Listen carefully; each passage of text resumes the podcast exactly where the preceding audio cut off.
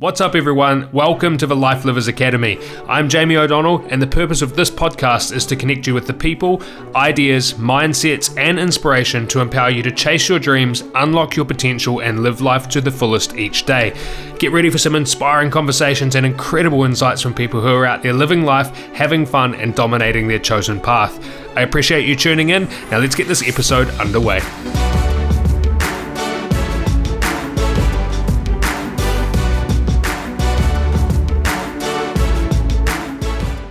What's up, everyone? Super excited to bring you this episode today. We're at episode number eight, and I've got a fantastic guest for you. His name is Isaac John, former NRL player and co founder of YKTR. And in this episode, we talk about everything from entrepreneurship and building a business through to making it in professional sport. And we dive deep into some of the mindsets that helped Isaac create success both on the footy pitch and also in business. Uh, it's packed with value, but Isaac's just a guy with an infectious attitude uh, and a unique perspective on life. And there's just a lot of value that he shares in this episode. So I hope you enjoy it. Um, I know that I loved having the conversation with Isaac. He's someone that I just really genuinely enjoyed connecting with, uh, and I'm sure you'll find a lot of value in it. Rightio, everyone. I'm really pumped to have this guest on the show with me today. His name is Isaac John. Uh, Isaac, thanks so much for giving up your time, bro. I really appreciate it. And uh, you're someone I'm very excited to have a conversation with. Thanks, bro. Bringing in good energy here too. So I'm six podcasts deep this morning, but I'm excited to be here. So thanks for having me on. Nice one, bro. That's what it's all about. Hey, my first question for you, man, is the last couple of months have been crazy for everyone. Like it's been it's been a manic time. What you're a guy who's um, very self-aware uh, and you seem very reflective. You've obviously got your head screwed on. You're paying attention to things. What have been the biggest lessons for you personally and in business that have come out of the last couple of months? It's funny you say this because um, like when I was going into COVID, I got a and these tweets and posts are going, keep your eyes up, keep your eyes up. And I thought I was talking to everyone else, but I was fucking actually talking to myself. Sorry, are you allowed to swear on this? Yeah, bro. Yeah, go yeah, yeah. Oh, yeah. So, like, um, like I keep going, keep your eyes up. There's going to be opportunities. Keep your eyes up. There's going to be opportunities, and um, there's more opportunities that have come for me and our business off the back of this. So, going into COVID, like we've actually grown during this sort of time, which is crazy, oh. which is which is weird. So, within our industry, um, those who have got brick and mortar stores kind of in trouble, but we've only been online, so we've been able to grow. So, in saying that, the way that our business model was before probably won't work coming out of COVID as well. So, um, yeah, we're, we're we're changing our whole business structure. So, I've spent the past sort of two three weeks of trying to talk to people that are smarter than me and get their advice. And like our whole model's going to change. So, um, it's it's cool, bro. I've really sounds. Uh, I'm, I'm I'm mindful of people that have lost their jobs and and done all this, but I'm not trying to say this to be rude, but I've, I've kind of enjoyed this. It's it's been my first big test, and um, like my my progression in business has kind of just been like that. It's gone like, kind of gone good. Like obviously, almost ended up broke at the start, stuff like that. But um, it's just the projection's gone like that, and this is the first sort of fucking oh shit, what are we doing here? So it's been good, bro. It's good first test, and I, I've enjoyed it. Yeah, I think I, I banged a couple of um, DMs with you on Instagram, of like maybe when this first dropped, like we were a couple of weeks in, and I think I said like you seem like you're thriving, and you're like, bro, I'm loving the pressure. How are you doing? And I said, yeah, the same thing. How much um, of your background in high performance sport has played into your attitude and mindset throughout this time in business?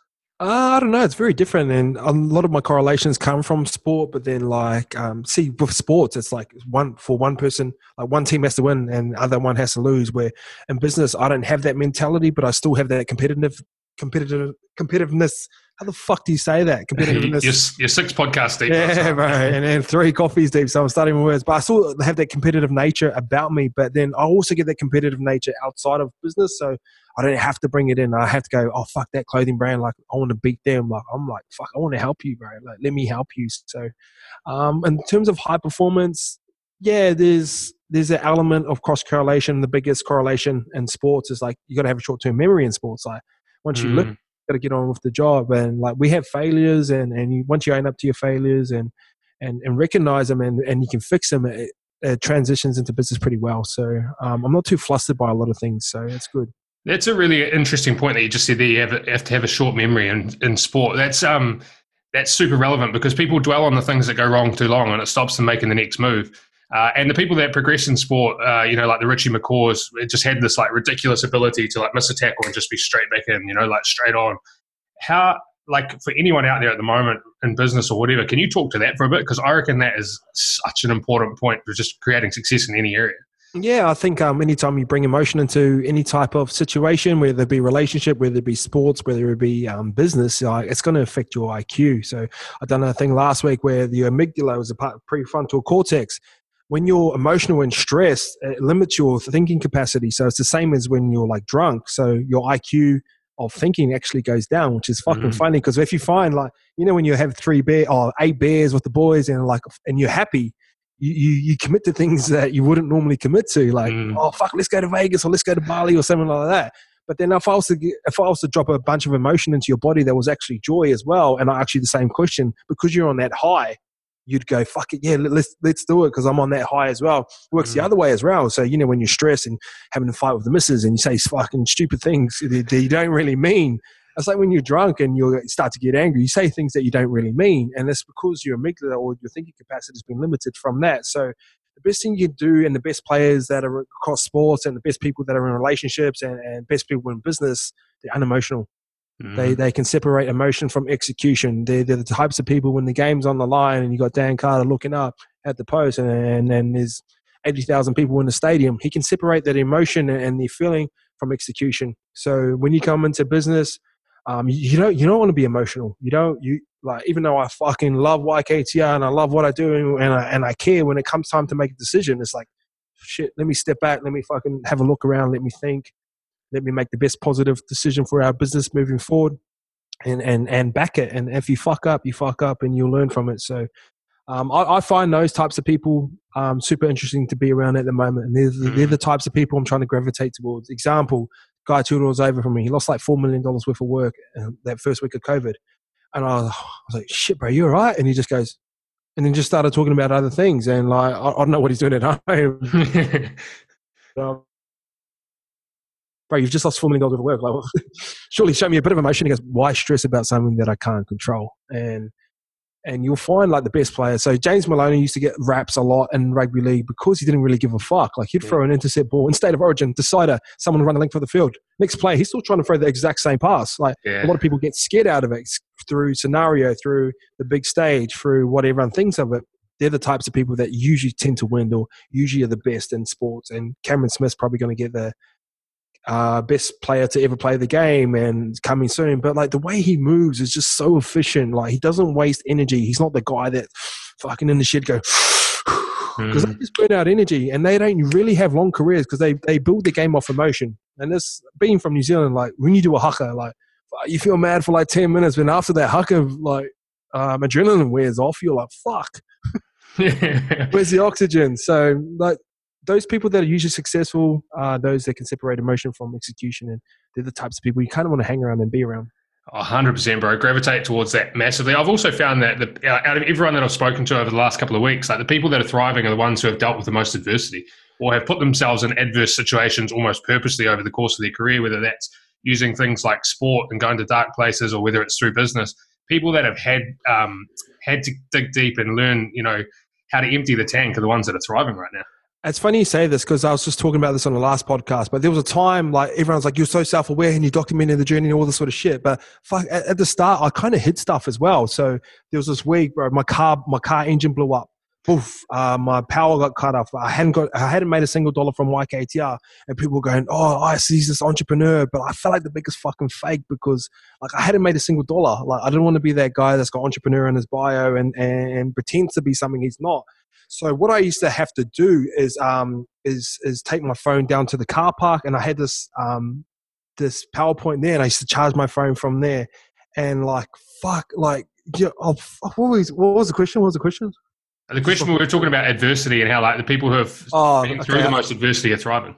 That's it. So so I went through this like week and a half period of like had no power, cold showers. I was running an e-commerce business through um, a PowerPoint downstairs. But like in theory, like Natasha, she works for me. She's my PA now. She lived across the road, big house, fucking warm water, got power. Could have could have gone there.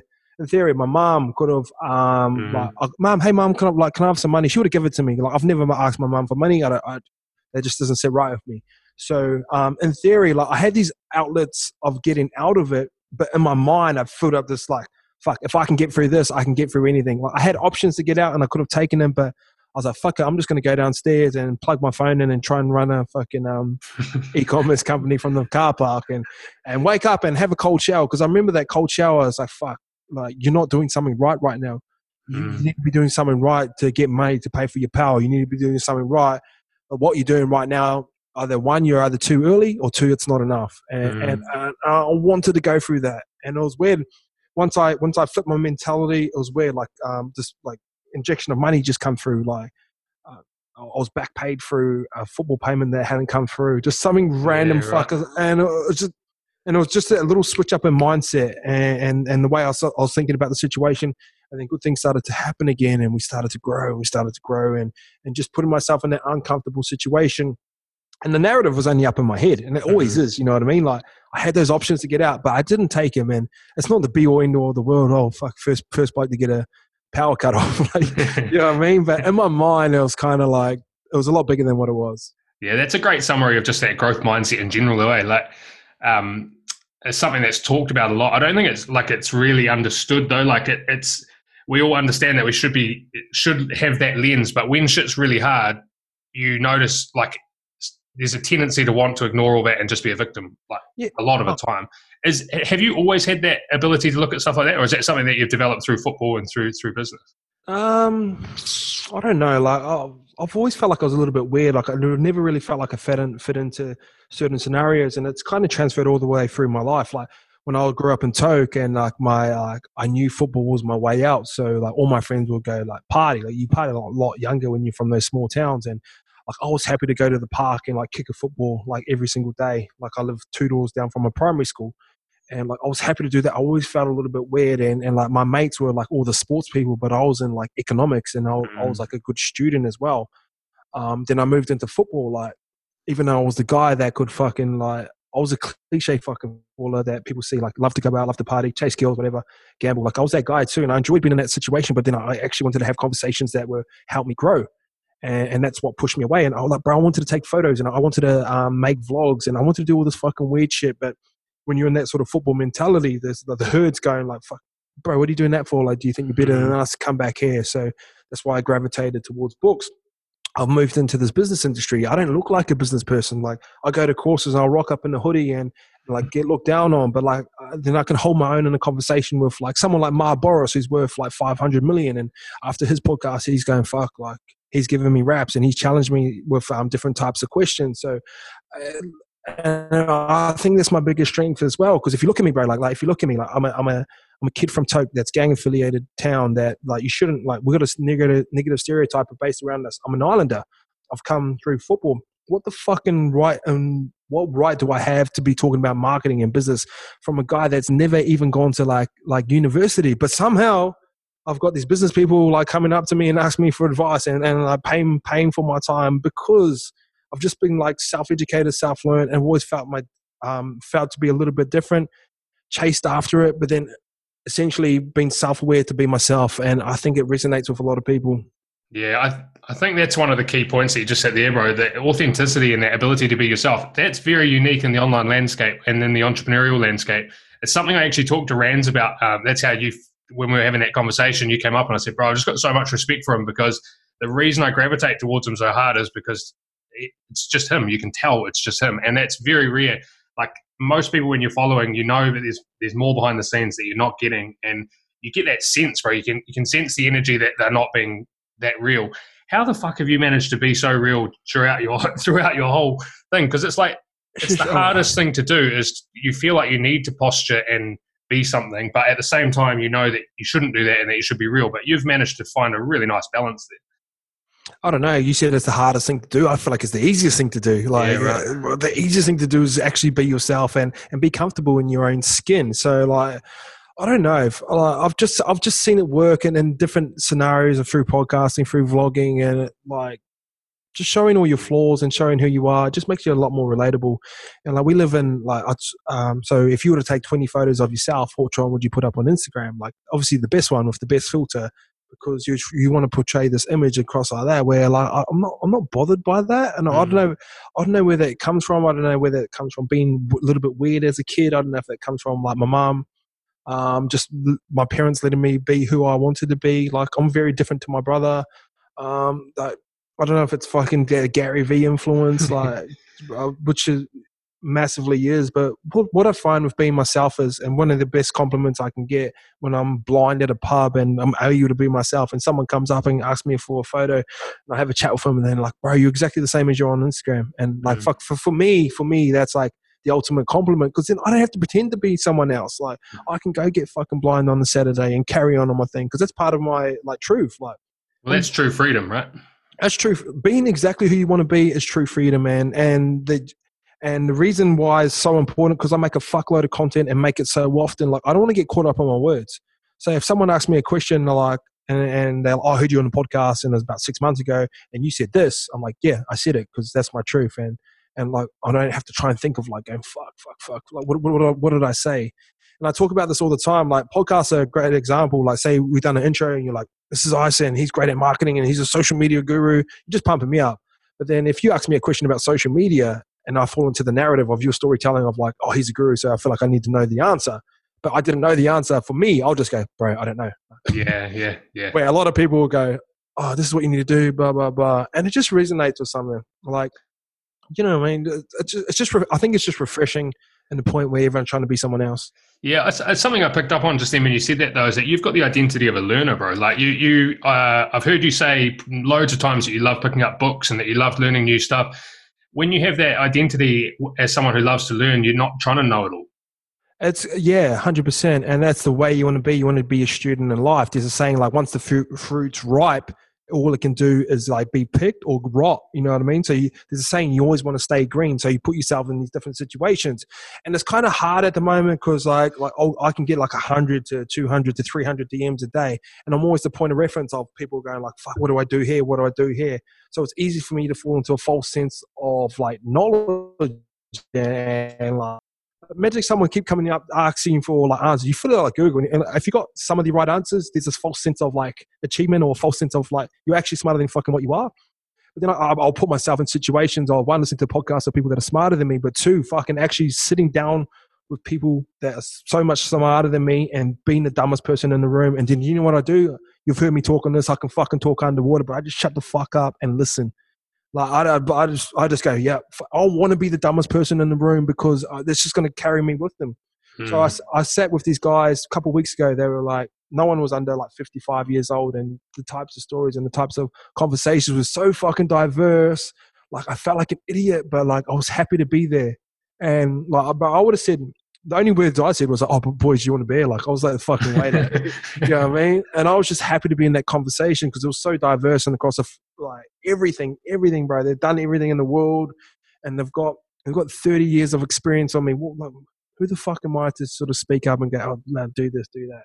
Even though yeah. I could teach them a thing or two about some of the stuff that's happening right now, but past don't want to hear that, bro. So we talk you talk about uncomfortable situations put yourself in uncomfortable conversations as well yeah, and, and a, a, lot of those around emotion as well like I, one of the most uncomfortable say, um, thing as a man is to go bro i'm struggling. Yeah like we're expected to go fuck. Like i know everything. I'm a man. I'm a, I'm a provider. Like i'll look after my family but we fucking struggle. And we we when we talk about emotion and guys and especially in, in sports like we, we praise aggression. We, we praise like excitement. We praise all that sort of stuff. But then if you're sad if you're sulk you're considered like a fucking sook hmm. you know what i mean but it's still emotions all it is is a chemical drop in your body reaction in a certain way last 90 seconds all this fucking scientific shit but but why why do we put so many these kind of emotions up on the pedestal and these ones down bro it's essentially the, exactly the same thing yeah. why can't a guy talk about like fuck bro like i'm struggling like that it's sad it's sad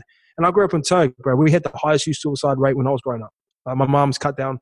My mom works at a primary school. She's cut down people that have hung themselves on the flying fox when they could be standing up, bro. And like the sad thing is, is like suicide in, in New Zealand and, and, where I come from. It's like, oh, he committed suicide. It's it's kind of like like just normal, like yeah. you know what I mean. And and that, that's the sad thing that's sort of happening right now. So, um, uncomfortable you sorry. like sorry the theme of i'm coming across this and you've touched on it before is uncomfortability like put yourself in uncomfortable situations uncomfortable conversations and have them and mm. and one of the hardest things to do is like pull up your mate and go bro are you okay and like, dig a little deeper bro dig a little deeper Is that something that you've got better at over time? Like you said that at the start when you're having that tough time with YKTR, uh, and you know you were running the business from the PowerPoint downstairs and all that type of stuff, and you you wouldn't reach out for help. You frame that in a good way because you were like you're doing something wrong here, and you're getting feedback to to help you take the right path forward.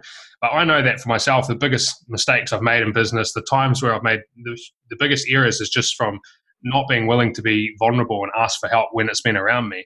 I've, I'm, it's something I'm really conscious of and trying to get better at. Is that something that you've got better at over time? Um, I think I've always had it in me because I've I've always um, there's this thing I sort of abide by is like the law of thirty three percent. So hang around people that are like on the same level as you. Hang around like a third of your time on the same level, a third smarter, and the third helping people. So the reason, one of the reasons I started the podcast is because everyone was asking the same question. So I'd answer these questions, and then I was like, "I'll oh, just go to the podcast because one, it would save me time. Two, hang around people on the same level as me, doing similar industry, similar numbers." Similar thought patterns, and then hang around people that are smarter than me. And if you don't have those people like within your hometown or within the city that you are, you don't have access to them. It's books, it's fucking podcasts. Like the smartest people in the world have all mm. written a fucking book and, and it's there in the library, and all you have to do is kind of pick it up. And you don't even have to do that. You go on Google, go fucking what's a book about business or what's the top ten books about business and forming a podcast. So I really believe in that style of model of how you should live your life and and that's the one I sort of try to break away from is like you don't use your same group of friends about like ask about everything, you know what I mean? Mm. And, and and it hurts a lot of people because like there's no point in me asking Corey about relationship advice because he's single. he hasn't had a girlfriend since he was 17. So um, looking for someone who who's in a great relationship and using them, I think we get in trouble of using the same groups for everything. And like you know, you know, you know, the uncle. Everyone's got an opinion on real estate. Like, don't buy that, bro. Don't buy that. And usually, the uncle at the barbecue's got the biggest opinion, but he's never bought a house. And but then the thing is, people take on that advice. They're like, yeah. oh, he must know something because he's older than me. So finding people that an industry that you want to align yourself with and trying to get in front of them. yeah, I like it, man. I really like that um, 33% concept, though. Yeah, yeah, hundred percent. And the other one is that I've started to realize is like you don't want to have too many friends. Like you want to know a lot of you want to know a lot of people, help a lot of people, but you don't want to have too many friends. But what you do want you have friends to be like, um, what like they enjoy training, they have high integrity, they're creative, they're like um, uh, like great parents. Like, you know what I mean? They, they want to have these like kind of key characteristics about them that that's got a growth mentality about them.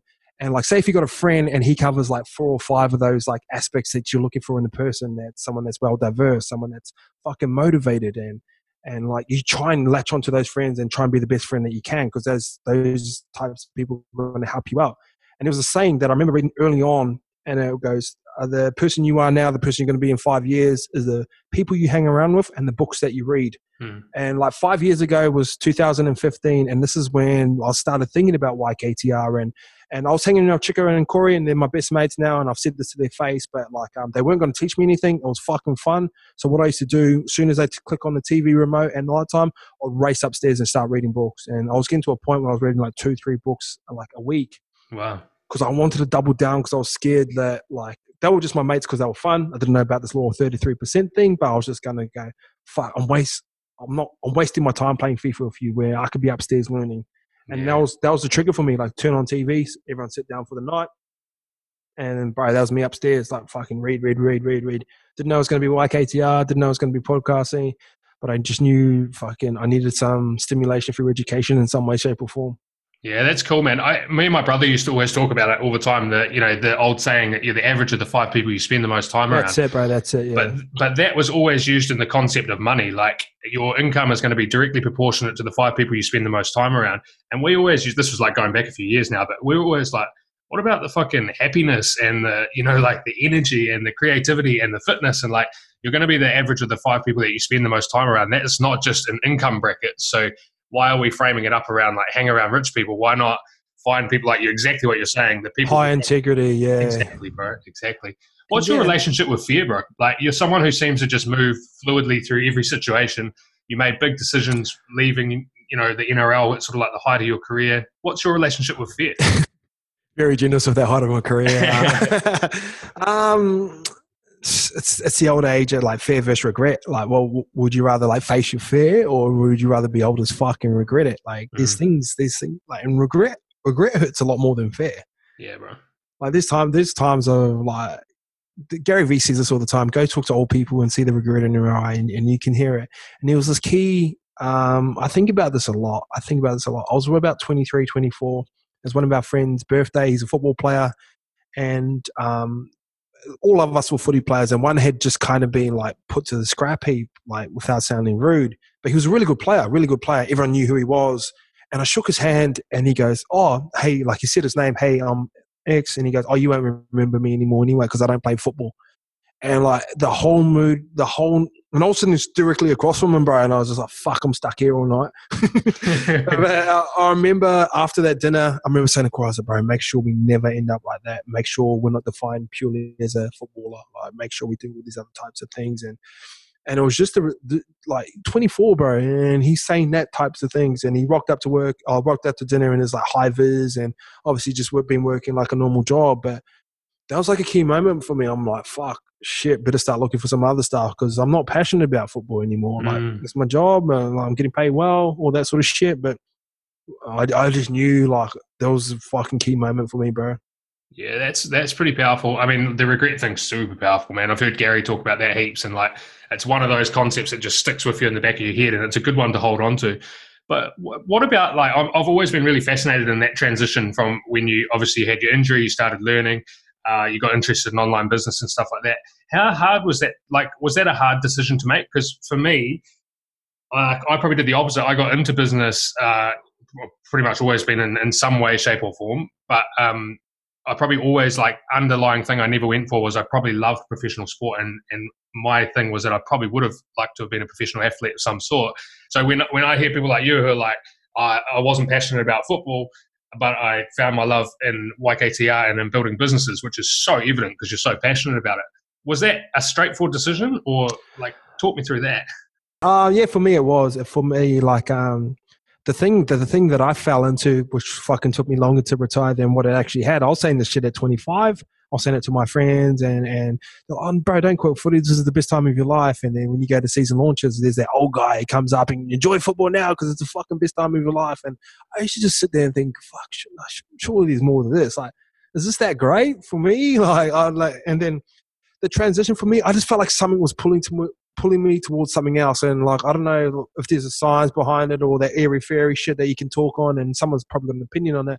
But I just felt like I was getting pulled towards this other direction. And obviously, through the back of injuries, I went to Manly. I knew I didn't want to play football anymore, but I was getting paid okay. I was only there for a year. Um, I tore my hammy in the nines, come back, play one game of reserve grade, and snap my pec.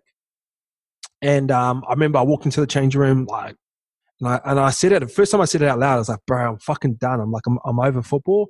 And bro, I felt like I just went, or I felt mm. so light. So I've got this fucking pain in my shoulder, like going like that. But I felt so light. It, it was the first time I said it to myself, and it's probably the first. I've always kind of been self-aware, but that was the first like thing of self-aware of not caring what anyone else thought of me because oh, you're giving up the dream. Like this is the dream. You want to be an NRL player, and you've wanted this since you were a kid. And like even telling my dad and that now, like I was like, our oh, dad, like, I'm done with footy. He's a footy head, loves it. And he goes, oh, like, are you going to play like anywhere else? Do you want to go to England? Could have gone to England, all that sort of shit. I said, nah, nah, nah. It's just, like, it's just not for me. And obviously, mums are a little bit more caring. They're like, oh, yeah. I just want you to be happy and, and do all that sort of shit you want to do.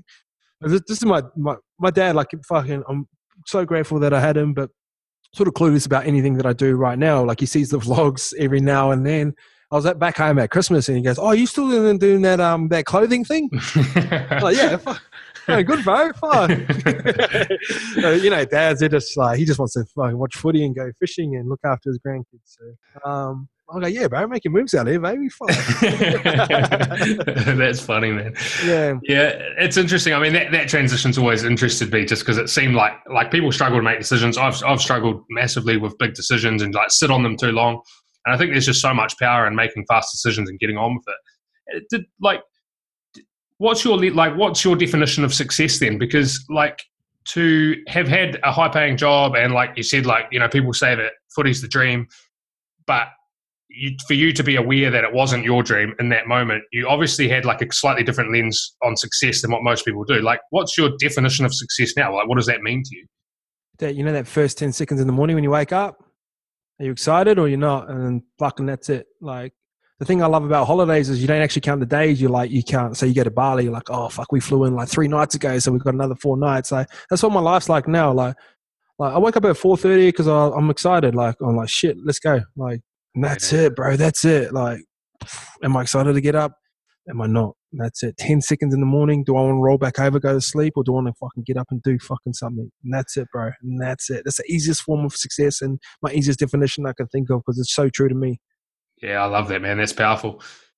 Let's talk about business, bro, because I think you've got an incredibly good business mind, creative mind. Like, uh, there's what you've been able to do and the way that you've been able to do it is just it's inspirational. But there's there's a lot of uh, I think obviously you get a lot of credit for the the the mind that you do have when it comes to business. But I think it's powerful to dive into that because right now this it's so important for people to be making the right moves in 2020. Yeah, I, do you know what? Do you know what? But I get I get way too much credit than I actually deserve in terms of being a businessman because I'm only really good at marketing and branding. Like that's where my strength lies. If right. I'm fucking smart in terms of op- operational, I should have my next fucking ten collections mapped out. I should be looking at numbers like uh, my mind doesn't gravitate towards numbers. I can understand the P&L sheet and customer acquisition costs and lifetime value of the customer. Like I know all that stuff, but mm. my mind goes towards creativity. Like, or yeah, my right. mind goes towards marketing, or my mind goes towards storytelling. So, in theory, because I'm at the top of this like little YKTR thing that we're got going on over here, and, and I'm the point of it, like I get a lot more credit of being a better business person than I actually am where I sat down with Pip Edwards yesterday and she was saying shit in this industry. And I, like, I didn't know what the fuck she was talking about. Yeah, right. I, I should know that. I should know that. But, um, like, I, I'm good at certain things and in, in, within this business, but I'm not. I'm not the complete businessman. I get a lot more credit than I probably deserve. So, would you say that that's been some of the biggest errors that you've made? Then is not not uh, playing into your strengths within business and then outsourcing the other stuff, or like what are some of the biggest mistakes you've made growing YKTR? Um, I'm not not understanding like what a proper profit margin is and and trusting too many people. Because bro, like if someone wants a chance here, like I'll give them a chance and and like oh, bro, like margins and and and like I'm about speed. I was like, fuck, get that stuff on the plane, get it over here, land it here. I can sell it. Like don't like give me don't get me wrong, I can fucking sell shit. I say that to people all the time. Like give me something, I could I'll sell it for you. I'm not into sales. I'm into branding and marketing. I can tell a story around it.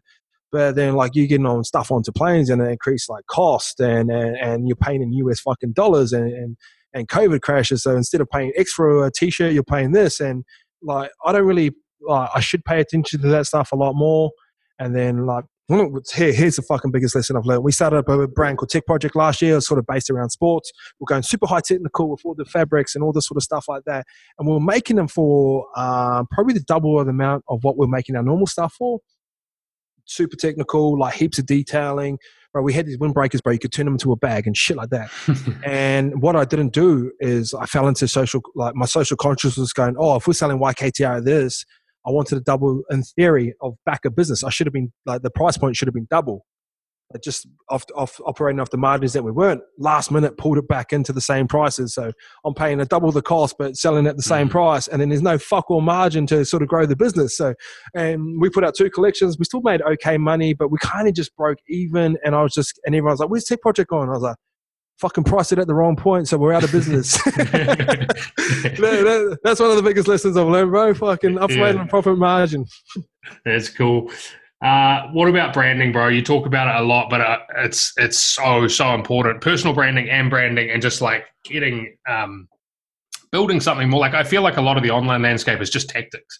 Like it's people just bolting tactics on to the end and growth hack. exactly, like trying to find the buzzwords. Uh, yeah. Trying to find the headline that works, or the Facebook copy the ad strategy, or the template. And it's all surface level shit, but you speak a lot about branding. Can you speak to that? What what should people be focusing on moving forward in 2020 in terms of building brand? Um, I think building brand comes with time and slowly, and, and it comes with like reply. Like people will go to me, "Oh, bro, how, how can I work on my brand?" But they show me their fucking t-shirts and that, and it like, bro, I'm like, bro, a fucking t-shirt's a t-shirt. Like, oh, nah, I've got this new font and this new design, and like I look at it, and it's oh, all right, all right. But branding is is the thing that will get businesses through COVID. Branding is a thing that you can buy the exact same fucking purse, but girls will spend two and a half thousand on it instead mm. of like fifty dollars of probably what it's made for. Um, but in terms of branding, I feel like moving forward, and if you want to start a business, if you don't have nostalgia or history within, say, clothing, for example, um, if you come into this clothing industry, you're going up against people like us. Like we're we're providing so much fucking valuable content mm. for the end consumer. We just sell clothes as a byproduct of that. Yeah. And that's our brand, our brand philosophy. And I'm getting it fucking plastered up on the wall. Is I want to make the most valuable content. Period. Don't get out work. and that's it. Like I don't like. We'll make clothes, but our sales funnel looks like that. So we, yeah. we're getting all these fucking people into our sales funnel, moving down like that. We just our bottom bottom of the funnel product is actually just clothes, and we mm. can pivot that in any way, shape, or form. So uh, the way I see branding is the most important thing that I've seen the, off the back of YKTR. There was this girl, late teens, maybe early 20s. Um, she got a YKTR hoodie for her birthday and she'd wanted it for ages. Opened it up, bro, started crying. And I've just gone before, like, bro, you're only making a fucking t shirt. It doesn't matter. But how someone feels when they actually wear that hoodie, fuck, that's the point of difference. And if right now we want to know who runs the business. So you look at YKTR, Ice runs the business. You know what I mean? Mm-hmm. Like he, I know what he's about. I've got three years of content that I can go back and look into. Where you walk into, say, a store like General Pants, human um, men usually just buy out of habit. Like walk in, like, oh fuck, I've bought these jeans before. Let me get them again. Like, oh, yeah, I've worn Wrangler. Like, we're, we're, creatures of habit. I've asked the question of like, next time you go into General Pants, look around. Like, how do you feel when you actually wear that product? And that's what I'm mm. trying to change around branding. You're trying to you're trying to humanize your product in some way, shape, or form. So you can get that moment when someone opens up a YKTR hoodie and she starts crying, or or um, you have to humanize your brand. And, and like I said, if you're coming into this industry, you guys going to come up against like guys like us. Like, not to sound cocky, go, I'll fucking help you all you want. Like, but then same thing. Like, we're still in like a little bit of competition. I can show yeah, you how sure. to fucking do it, but it's going to be whoever makes the best content win. And I feel like how people talk about your brand behind your back when you're not in front of them is super important. And I felt we've got a great fan base at the moment. It's one we've worked. It's one I'm proud of. Yeah, man, you should be. I mean, you've absolutely led the way there, and like it's so it, it's interesting because I think I've heard you reference it before. You say like when a lot of other clothing brands, when you pick it up, it's just like a catalog because there's nothing to it. Whereas like with you guys, that like, you feel it. Like I feel like you know, chatting to you today, I feel like I've known you for years like because essentially i have you know and and it's mm. it is it is about that humanization and getting that human connection. But I think a lot of uh, maybe a lot of the fear with that as well is that there's a lot of accountability with that because that's what you that's what you want. You want like the, the reason why people don't lose weight on their own is because they got no one to be accountable to. Mm. That's why PTs are still in um in business. That's why gyms are still in business. You want 100%. you want to be accountable. Like we dropped these mystery boxes two weeks ago. I fucked them up big time. Like well, over promised, under delivered. Next day, saw exactly where I'd fucked up straight on camera. Hey guys, this we put out these mystery boxes, but this is my fault. Give me four or five days, I can fix it. And it cost us like tens of thousands of dollars mm. of like refunds and, and stuff like that. And it was a massive mistake, but that's what you want. You want the accountability. Like if, if you want to be the face of your business and you get all the fucking praise and go, fuck Ice, you're the fucking greatest entrepreneur, but you, you I look up to you and all that sort of shit. You got to cop that other stuff as well when things aren't going wrong as well. So if you're yeah. at the top of the pyramid, you can't go like, oh fuck, Corey, Corey, fucking fuck this up. That's on you. So there's that double edged, like there's that both sides of it as well. So if, if you want the praise, and I don't live for praise as well, uh, and uh, you're going to get bagged as well. It's just the way life works. Like for their up, there's a down. And like I heard Denzel Washington say, like if you want to play in the rain, you got to deal with the mud as well. Yeah, so, yeah. and I I enjoy those moments because we talk about uncomfortableness in this um, podcast a lot, but that's where you grow. And then we're going to build a business model actually around mystery boxes now because that was such a success. And we've seen where our fuck ups were. So we're like, oh, that was fucking mad. So I know how to fix this next time. Watch us next time. We'll, we'll fly. Yeah, nice. What about speed, bro? That's another another major factor in getting going and doing anything. Like even putting this podcast together. I, the last two weeks, I've been banging out interviews, uh, and you've been in the back of my mind because you do, you seem to get so much done in a day. But I, like, i am a, I'm too slow to get it out. Like I, I have built up the first ten episodes. I'm dropping it this week. But like speed's so important. How the fuck do you get so much done, and how do you execute so fast on everything, man? Uh, but not by one being exactly who I am, so I don't have to fucking second guess the content that I put out. Uh, two, I've kind of got a team underneath me now that can definitely help out with that sort of stuff as well. Um, just bro, honestly, because I know exactly who I am, exactly the words that are going to come out my mouth. I don't have to fucking sit there and think about like, oh, oh, what did I say at third minute and forty seconds? You know what I mean? Mm-hmm. And you've you've spoke with Rands, and Rands is bro. Rands flew over here last year just to hang out with me, yeah, and fuck, like, but he needed to fucking kick up the ass because he moves too slow. So he moves a lot quicker now. And the best example of Rands that I can give you is the food truck. Mm-hmm. Like he was talking about this food truck for ages, right? He's just going, oh, food truck. Fuck, keep telling me about it. I was like, bro, let's just fucking do it today. so, I, but I put out this video. I'm not saying this is because of me. He deserved everything he gets. Like, there's no like, any part of his success. There's no credit to me towards what's this uh, whatsoever. But boom, hey, hey, my friend Rand, he's done a podcast straight away, uh, podcast back in the day. He's about to put this um, van together, and I feel like he's going to change people's lives. Like people talk about GoFundMe, they're always trying to solve problems with it, not trying to um, like be proactive with it. And I feel like he's going to be the guy that's going to change people's lives. It's going to save people's lives, and he do, does it by giving out food and and fucking just put this thing straight off the top of my head, put it out, bro. He made his like 20k in like eight hours or something. Yeah. And I was going, bro, you should have fucking done that. Like, and like, he thought I was going to give him a pat on the back. I was like, fuck, you should have done that like six months ago. You're fucking too slow. so, so me and Rand took a lot, and all is like, he knows me pretty well now. And then we hung out a couple times, and it's all about speed, bro. Because what what happens is if you get too caught up on a piece of content and it doesn't fire, you're like, oh shit, like, should I be mm-hmm. podcasting or should I be? Oh, that, I thought that photo was going to fire, or I thought that vlog was going to like get like a million views, but when you fast and you don't really think about the past, like I've done 6 mm-hmm. podcasts today, probably get on the file, just go bang, bang, bang, bang, bang, bang, bang. Because you know what? I'm gonna fucking make another podcast tomorrow because it doesn't fucking matter. yeah. or, or, or like our, our content philosophy here at YKTR is minimum of six pieces of content a day. Like, you know what I mean? People say like, oh, that's a lot of content. I was like, no, it's not because fucking doing all this stuff and we don't overthink it. Like, I write my captions wrong all the time and like, hey, you spelt there wrong. That's the wrong there. Like, yeah, cool. Don't worry, about You're going to get another four pieces of content in your face pretty soon. yeah, no, that, that's that's really important. What about goal setting, bro? You, how do you navigate your life you, in business and personal? Like one thing that I struggle with with goal setting is not paralyzing. Is I'm a big thinker naturally. Like I always have had big ambitions, but I feel like a, lot of the time I've been hamstrung by that because uh, I probably thought too big and not maybe been humble enough to act in the moment from where I was at. How do you approach goal setting for your life and your business? Um, it's fucking bro. It changes like every six months. Eh? Like I'll read a new book and like it changes my philosophy on it. Like I've gone through phases where um, I've set goals, and every time I come to work, I write down the exact same goals again. I have goals around finance. I have goals around YKTR. I have goals around personal branding, um, and like that that works. Like fucking writing something down every single day, mm. and it has to be on pen and paper. Eh? Do you, do you find that, bro? I've got pads of shit written all over the place. I cannot do it digitally. Yeah, it just doesn't work. I think just the history of the phone hasn't been around a long, long enough for our brain to concept it. But um, I've gone through that phase. I've gone through like the atomic habits phase, where mm. why people fail goals is because um, there's an end to it. So the goal shouldn't be to run a marathon. The goal should be become a runner. Mm. The goal shouldn't be to finish a book. The goal to, should be to become a writer. Yeah. And you do those little habits every single day. So that's that's sort of changed my philosophy on that as well. But um, bro, I don't I, I don't have the answer for it. I've tried a bunch of different things and they've they've all kind of worked. It's like a diet, bro. Like um, like they all work in some way. Just... They all work. You just you just got to stick to one and, and, and, and use it. There's not the, the right answer for it. Like a paleo diet works for certain people because they can stick to it because it's easier. Vegan works for someone like fucking bro. You could eat whatever you want, and I think subconsciously the discipline of it is is where the benefits come from. It's not so obviously there's science behind it, like the biology and all that sort of shit, and chemistry that goes through your body through all the types of food. But it's more so that you get the results off the back of discipline more so than um, the act itself, and I, that's what I genuinely believe.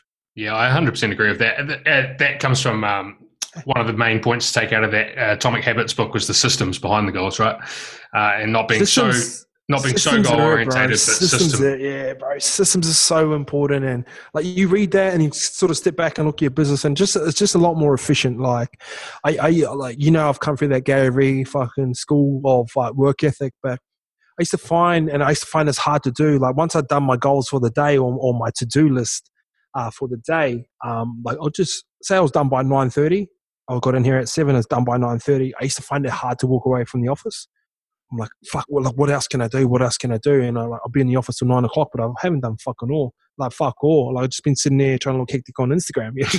you know? oh, like Gary Vee said you have to be in the office for this long, but the people that I admire now are the ones that can get like maximum results in, in, in a shorter period of time. So imagine like if you looked at someone that hustled all their fucking day and got this result, but then someone spent half the time there and got double the results. Like, who would you admire? Like, Mm. we, put too much emphasis on work ethic, and now, and there's an element of that you do have to go through to get started. But like, fuck, I'm looking at that guy that's fucking at the beach, but he's just made double the money. Going, oh shit, fuck, how did he do that? And it comes off the back of systems, bro. Yeah, hundred percent. How do you balance that, bro? Because you you obviously have that work ethic and that drive, and you you put the hours in, but you seem to have a pretty good balance between having fun and and doing business as well. Talk to that for a bit because I think that's lost a lot in the entrepreneurial landscape. Like I think people hear a Gary Vee and they take it too literally and just follow like that to a T, and then forget to have a life as well.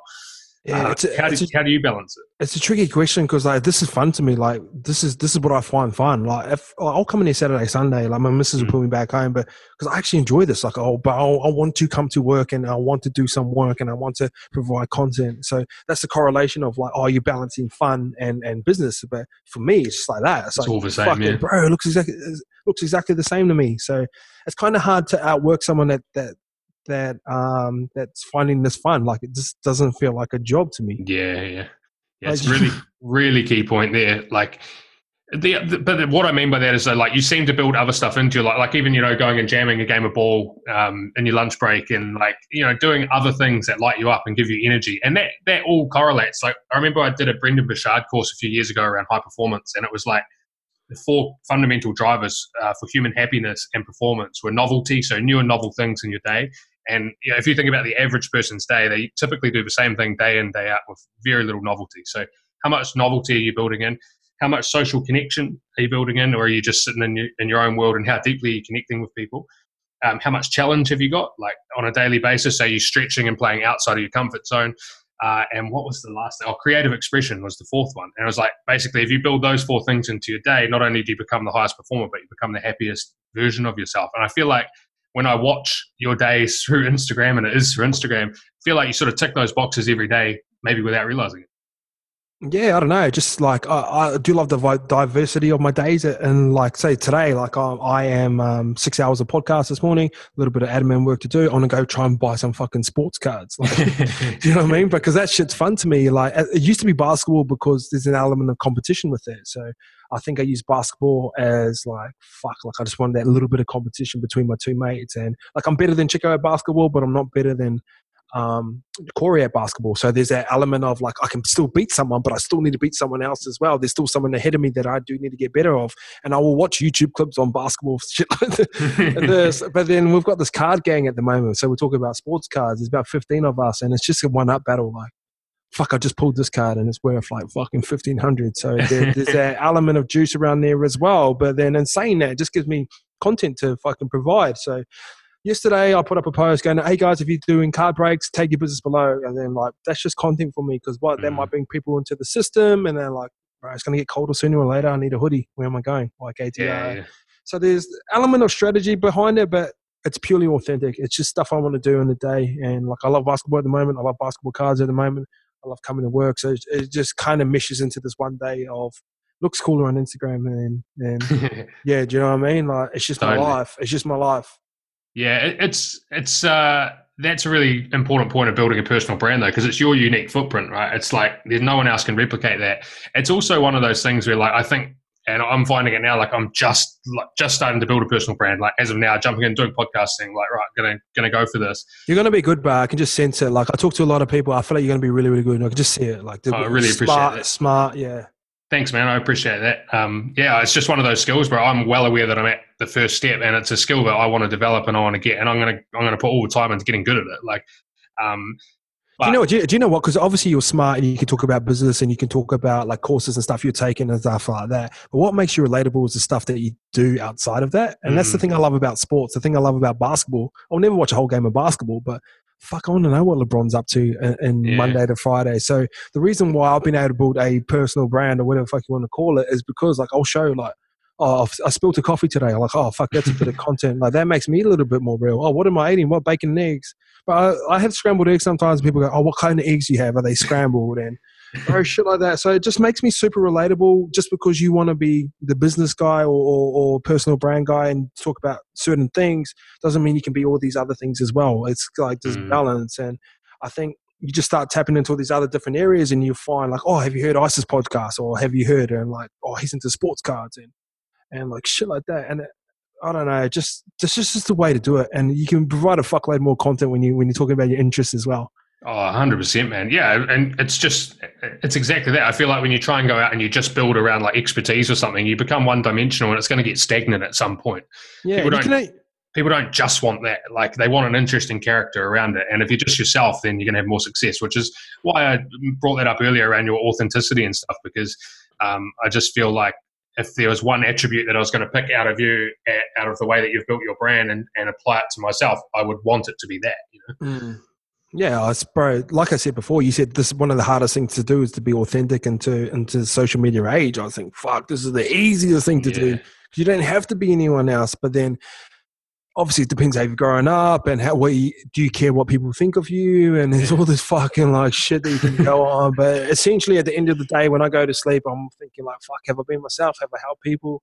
Um, and then it helps with insomnia, bro, when you're yourself. Oh. Bro, get in bed, go, ah, fuck, get me to sleep because I'm ready to go tomorrow. It's cool, man. Hey, we're, we're charging through. I've got a couple more questions for you. I do want to be respectful of your time, bro, because Nah, was bro, I got nothing. Like I said, bro, I'm getting sports cards after this. So Oh, man. ask me what you want, bro. oh, wicked. on the sports cards, man. I, I I collected hard when I was a kid and like had folders full of awesome cards. And it's coming back around. I've been watching Last Dance. I got in touch got in touch with my mum last week, and I was like, "Mum, where are those sports cards that I had when I was a kid?" And she's like, "Oh, I think they're in the storage container." And I was like, "I'm pretty sure I tried to throw them out when I was a teenager because I didn't want them." She's like, "Pretty sure I kept them." And I was like, Mm. "Oh, give me the keys to the storage container. I've got to go down and try and try and dig them out." And I went down on the weekend and tried to dig them out, and I couldn't find them. Eh? So I'm hoping they're tucked away somewhere. Uh, it's, nah, think about that era. It's kind of like the junk wax era. So there was kind of too much um, supply and not enough demand. So obviously, when Jordan come through, they've seen a spike in in the Upper Decks and, and Topps Chrome. So all these fucking fake companies just started bulk printing uh, Michael Jordan cards. So it kind Yeah. of got them. Um, they're not as valuable as as what people think, and it's probably one of my most common DMs. Like people flicking through all these cards, and a lot of them only worth like a dollar or two dollars. But then, in saying that, I've seen a guy pull out eleven thousand dollar US card. So that'd be that'd be handy, eh, bro? Oh, it'd be good if a few of those tucked away in the storage unit. Stick out the office, bro. yeah. Hey, what, what's what are your goals for YKTR and for yourself moving forward, bro? Like, what what's the vision? Like, where where are you headed? Are you just happy? With, you seem so content and happy, but like, what are you trying to achieve, man? Um, I think last year I tried to go too wide with a lot of different things, have a little bit of success, started to feel myself a little bit too much, and like, oh fuck, let me start tip project, let me start this, let me start that. So I think my biggest strength is like ideas and like starting something, but then it's also my biggest weakness as well. So I took my eye off YKTR as well. So understanding that, um, in terms like, bro, I, I, look, at Sinel, fucking, um, I want to provide the most valuable content, and, and if we sell the most amount of clothes off the back of that, then it's probably well deserved. I, I want um, if I'm thinking long term, like I don't want to do that. Like, I know it happens and brands go in cycles and they'll go out and come back in. And you look at like Champion and you look at these brands that we used to wear as kids and Yeah, yeah. and um, go like that. Like, but I just don't want to be defined as the YKTR clothes guy. Like, you know, I mean, I think I'm bigger than that. And it come from a co- uh, conversation I had with Mark Bouris. Uh, he goes, oh, "Is all you want to do is, is um, run a clothing brand." and at the time, I was going, "Oh fuck!" Well, I thought it was going good here, and you got someone that's fucking sold a business for five hundred million, and he's asking you a question like that, and it gets your mind wondering. So, and move towards YKTR Sports, and and like, I didn't want to be that guy. What I was doing with why I started YKTR Sports, I was that guy that was talking shit on podcasts. Like, you know, if, if you can't, if you're not going to do anything about it, don't fucking say it on social media. Mm. Don't say it on Twitter. And I, but I was that guy where I was just going, fuck, I hate the media because they they're portraying players in a certain way. And like, I kept, uh, I heard myself back one time. I was like, bro, I sound like the biggest fucking hater. Like, if you ain't going to do something about it, like, shut the fuck up. So, and that's why I started YKTR Sports to sort of break down that sort of war between players and fans and fans to play and build a different type of culture around it. And it's not a great fucking business model. It's made fucking zero dollars. So, um, but in terms of relevance and culture and sort of helping people, it's something I'm really, really proud of as well. So Mhm. there's that element of it as well. Um, kind of want to be the best podcaster in Australia. Uh, I want to be like the guy that, if, I, like, if someone lands in the country, they ice, ice is the podcast they jump on. I want to be that guy, really get a kick out of it. But you know what's really driving me at the moment, bro? DMs, like people DMing, me, go, bro, you've changed my life, bro. You like that's it, bro. That's fucking. I've had eight people go oh, contemplated suicide. Your podcast has helped me through. Like, bro, that starts to get like a little bit deep, and you don't know what to say. Um, one of the first podcasts I did, I talked to Travis Young, and he went through rehab. We've Mm. um, we've had about eight people going to rehab over in Thailand because of that podcast. Wow. But you know what I mean? Like this sort of stuff of like hundred people, over hundred people started clothing brands, started podcasts. Um, that type of impact, impact is fucking really important to me, bro. And like sports cars, for example, like I drove traffic towards the sports page for a while, and like, bro, they're selling out in like two, three minutes now. Like Yeah, that type of that. leverage. That type of leverage is fucking like, and, not expecting anything from these guys as well. Like they sent me a box of cards. I'm like, yeah, fucking sick. Like I love this. Um, I don't know, bro. I don't. like, I don't have the proper answer for you, but I don't know. I, I feel. I feel like I can do some good things and help a lot of people, bro. And and I think with age comes responsibility, and I feel like Mhm. that's going to be one of my responsibilities, helping people, whether it be intentionally or unintentionally. And, and that's what gets me flowing in like those DMs, bro. Like. bro, you changed my you changed my life. Fuck it, it's euphoric, and you want more of it. And you try and provide more content so you can get a few more of those, whether it's daily, whether it's one a week, whether it's fucking hundred a week, and going through different phases of it. It's fucking mad, bro. It's, it's the best feeling. Yeah, yeah, I, I can imagine, bro. Like it's um, it's that whole thing of like you know, life's life's better when it's in service of others, right? Mm, mm, it's just uh, if you want to talk about business, it's a great marketing tool as well. if you help someone, they're going to support your business. And, Yeah. uh, but I'm- not doing it for that because I, I get guys who go, "Bro, fuck, I hate your clothes. I'd never wear it, but I love your podcast." And and you, you, I drive to work and I listen to your podcast every day, and like that's bro, that's a win for me, man. Mm. Because when someone comes up to you in the pub and you go, "Bro, can I buy you a beer?" Like you fucking know if you can buy me a beer. I love the podcast, I love the content. So getting Yeah, free, free beers and DMs, bro. That's where I'm at. that's that's the future. yeah. Let's talk briefly about the um the media, sports media, because that's something that's fast. I'm a huge, I'm a sports fanatic, bro. Um, big NRL fan, big rugby fan, uh, any sport basically. Love combat sports, but I just and and having always had, uh, I guess, a lens of marketing and and you know some sort of business background. Um, I have always never understood the fact that athletes didn't understand the leverage that they had. I just like it has never made sense to me, but it feels like that tide's turning in a big way. And you've been Uh, a you've been a real voice for that. But there's guys like Artie and people like that who are starting to really step up and actually understand their value and the fact that when you have attention, you can do anything. Hundred percent, and that's what like you're a marketer. Like we're marketers. That's what we're chasing. We want attention because Exactly. we're like. But those guys have got it, bro. Like those guys have got fucking couple hundred thousand eyeballs minimum, like without having to, you know, they, they've just already got that. If they can bolt it back into that, or or take advantage of the front end of that and, and really double down on it, man, that the it's unbelievable what those guys can create in a short period of time. It's it's, it's going to change and it's going to change quickly and it's going to change heavily. And, and like like a lot of people credit me for that. And like I don't know if that's all on me and but it's something I'm super proud of of my legacy from playing rugby league is the fact that I used to play rugby league and I've been able to transition and use what fuck all leverage I had at the start to build whatever I have. And bro like uh, bro I'll get bro Artie flew over to come hang out with me. Like I'll get fucking All Blacks coming out. Uh, Kalyn Ponga he's probably the most marketable Yeah, guy. for sure. He texts me like he goes, "You shouldn't give me your number because I'm just going to piss you." So like I've got I've got these guys like coming through and asking me questions, and I want to help them as much as I fucking can, and Yeah, man. and because I understand it, and like it's a culture that we need to change. And the reason why I started YKTR Sports is um like rugby league. I love rugby league. The product is is not the problem. So you got all these shows like Controversy Corner, NRL 360. All they do is bag the product. When you Mm. look at McDonald's, like how often have they changed the Big Mac in, in the course of their whole Yeah. career? Fucking never. Yeah. You don't you don't need to change the product. The product's good. They're making up fucking rules out of nowhere, like a 2040, like all this sort of stuff. What what what needs to change is the storytelling around that actual product itself to make it seem more appealing. But see, the tough thing about it uh, here in Australia and what's happening with rugby union because it's held in a different kind of pedigree, um, like white collar, like private school. yeah.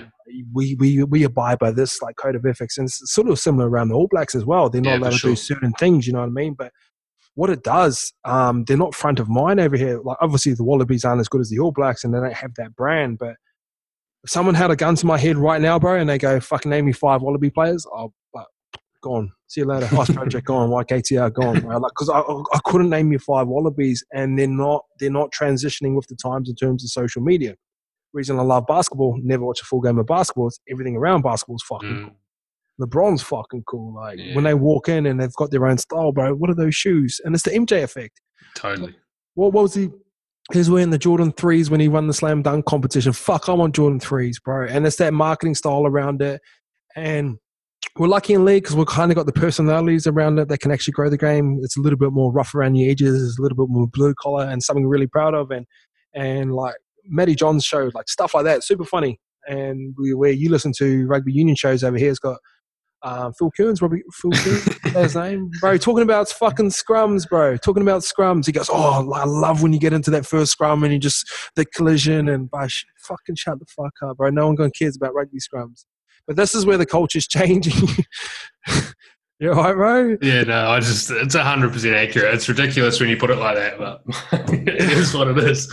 And and what you'll find, I think, I think rugby league and rugby union is going to move towards like a highlights type of sport. Like how many people? It'll be interesting to see the playthrough rate of a full sport game and people that actually pay attention to it. Where Mhm. instead of focusing on the 80 minutes, what a lot of people are doing, fuck, what's happening from Monday to like what's happening Monday to Friday. And this is what I explained to Ardie, bro. Ardie, people want to know how you train. People want to know what you eat for fucking breakfast. People want to know what you eat dinner before a game. People want to know what you're thinking. And Ardie's smart. Like he he'll come over here, do the stuff, and he'll go back and actually put it into like action. You know what I mean? And like he's got his own clothing brand and, and he started his own podcast and it's just going to be the way forward. And TJ Perenara, he's in that card game, bro. He started up a card business like two weeks ago and, and, and like I really admire those guys that do have access to me on a personal level and will actually maximize that leverage and not go, hey, I uh, only hit me up when collections are dropping. Hey, bro, fuck, bro, hope the family's been well. Fuck, you've never met my mum. Like, what, what do you know about my family? So those guys that really have access to me and maximize that leverage in some way, shape, or form, and actually use it, like go fucking. He's given me the template. I'm just going to copy it. I've given I've given them all the programs, all the data, all this sort of stuff like that that they can use um, and actually implement it by the guys are going to win. And like TJ's got a bit of wits about him. Um, Aaron Smith's in our crew as well. Ardie, Ardie's probably leading the way for this. So, uh, bro, it's going to change, man. It's going to change, and I think it's going to happen quick. Because if it doesn't, I can see you later, bro. See you later. Oh, bro, it's cha- it's changed massively already. Like the last twelve months, huge. But huge, yeah, bro, it's huge. Yeah, it's just fascinating to watch. I've just never understood because exactly what you said there. Like people have only ever seen the front end of the players. Like you've only ever had the media interviews. You've only ever had access to the the limited access that the brand wanted you to have. And it's all the same shit. Like they all say the same thing. It's all scripted, but they're such interesting individuals and lives behind the scenes. But like none of them have shown that up until now. Like, Mm. which is insane. In 2010, me and like a couple of other people, we actually did a thing with um, Telecom where we went on tour with the All Blacks for three months and um, did media stuff, bro. The whole goal of it was to show the human side of the All Blacks before the World Cup to try and build like support. And so we took them out every week. We'd do public appearances with them. We'd take them like tank driving. We recorded songs. We fucking what else did we do? Like went curling down in Dunedin uh, and just like tried to get out and have fun with them as people. And there was a camera crew there, and it was called Backing Black. And uh, basically, it was just to show the All Blacks as people. And that was kind of like at the time, I was like, oh yeah, it's moving now. And that was ten years ago. ten years. And, like, Mm. It got scrapped the year of the World Cup. Telecom cut the funding to it, but like it. And at that time, I was like, oh, this. It gave me an insight into it. It's like, oh yeah, everyone wants to see who the people are behind behind the player, you know. And then just nothing happened for that entire time. And it feels like right now they're like going, oh shit, we've got leverage where people are interested and it's bigger than the game. We're bigger than, we're more important than the game and we're more than just a rugby player. And that's fucking cool, man. Mm, Hundred percent, and then, like you got to think about the All Blacks' point of view. Like they've got a massive brand to protect, and like they've been synonymous with success. They got the highest win rate ever, like out of any fucking team in the whole wide world. It's like 92, 93 percent. So they might see these things as like inter- like trying to interrupt the patterns of what's been successful in the past. And Ali sort of talked about that as well, where um, they kind of got in trouble, not in trouble for vlogging, but there's like when you see All Blacks, you just see winners, you see success, and they've done things for a certain amount of time that's got them results. And it's almost like, why would you change as well? But then, like, but like over here, like rugby union, but you in Sydney, but you'd have to flip ten pages back to read a rugby union article. Yeah. And they're bro, they're just falling by the wayside. And like, um, like I enjoy rugby, I enjoy watching rugby, but like I said, bro, I could not name you five wallabies right now in in the fucking I live in Australia. I live in Sydney. I'm two kilometers from where the Waratahs train. I, I don't know anyone because yeah. they're not at the front of my mind. They're not in front of social. They're not doing anything. I could name you more AFL players right now because they're doing a bit of a better job. It's weird, bro. It's weird, and it's kind of sad to see because obviously you grow up in New Zealand, you see rugby, and like they're the guys, and I don't know. It's weird, bro. It's weird. hey, bro. I just want to take a moment. We've, we've chatted for over an hour and a bit now. I just want to take a moment to acknowledge you, bro, because I, I really, really appreciate your time. You're someone that I've wanted to connect with um, for a long time, and uh, you know I've had a few DMs with you and stuff like that. But I mean it when I say that you're one of the people who I find the most influential in the online space. Um, I just really respect the fact that you're so down to earth, that you give your time, that you do lead with value, like all those kind of core values that you talk about. Um, you live you know you, you genuinely love them. And i can tell that you've got a big heart not just a you know not just a smart brain but a big heart as well. And just want to say thank you for giving up your time and jumping on the podcast bro. And um, just wish you all all the best moving forward with the podcast and with all your personal goals and everything else. Um, if there's ever anything that i can do to support you in any way um, let me know. And yeah thanks for your time bro. I really really appreciate it. Thanks, bro. It's not always easy to do an hour podcast with people, so I think you've got a bright future as well. So, bro, see you at the see you at the top, baby. I appreciate that, man. Last question for you, bro. What does it mean to you to go out and like live life to the fullest? I think you know we get given one life, bro, uh, and it's our our job to make the most of it. But I feel like a lot of people are just sort of existing. Um, kind of the idea of this podcast is to connect people with the the people and the ideas and the the mindsets and inspiration to help them go out there and just unlock their potential and live life to the fullest. So, what does that mean to you, bro? And have, have you got any advice for anyone around that? Can you restructure that question a little bit? what does it mean to you to live life to the fullest? I guess is probably the best way. Um, it's sort of the topics that we touched on before. For me, it's that DM. Like, fuck, bro, I'm chasing that DM, bro. Like, I like I'm, I do not need it, but I like I want it. I want that DM. I, I want that. I want that someone to come up to me and handshake me and and buy me a beer and say thank you, bro. You changed my life. I, I, want that, bro. I want that. Like ten seconds in the morning, I'm excited to get up and then like go play for fucking puppy for an hour and then go for a run and head into work and and be excited about living, bro. Because like like it's, It's sad as it is, but it's coming to an end, and people act like we're going to be around forever. And this COVID thing sort of put life into perspective a little bit more and a little bit quicker for a lot of people as well. But uh, I, I, think I'm doing what I want to do in life, and I can't I don't think everyone can say that about themselves. So I'm one of the fortunate ones, but through that, being that fortunate has come from hard work as well and self awareness and everything we talked about in this podcast and uncomfortable situations and shit like that, bro. So chasing that 10 seconds in the morning every single day, trying to provide value so I can get a DM and potentially a free beer. Isaac John, everyone. Thanks for your time, brother. Thanks, brother. No worries. So there you have it, guys. That was the episode with Isaac John like I said in the intro, just an incredible guy with an amazing perspective and an infectious attitude towards life. Uh, I hope that that added a lot of value to you. If you're not already following Isaac, I highly recommend that you do. He's active on all social media platforms. He's pumping out a bunch of educational and inspiring content, and he also has his own podcast called the Ice Project Podcast, which I highly recommend that you check out. Anyway, just want to say thank you for tuning in. I appreciate your attention. If you enjoyed that episode, please share it out with anyone who you think would benefit on social media, and I look forward to connecting with you in the next episode.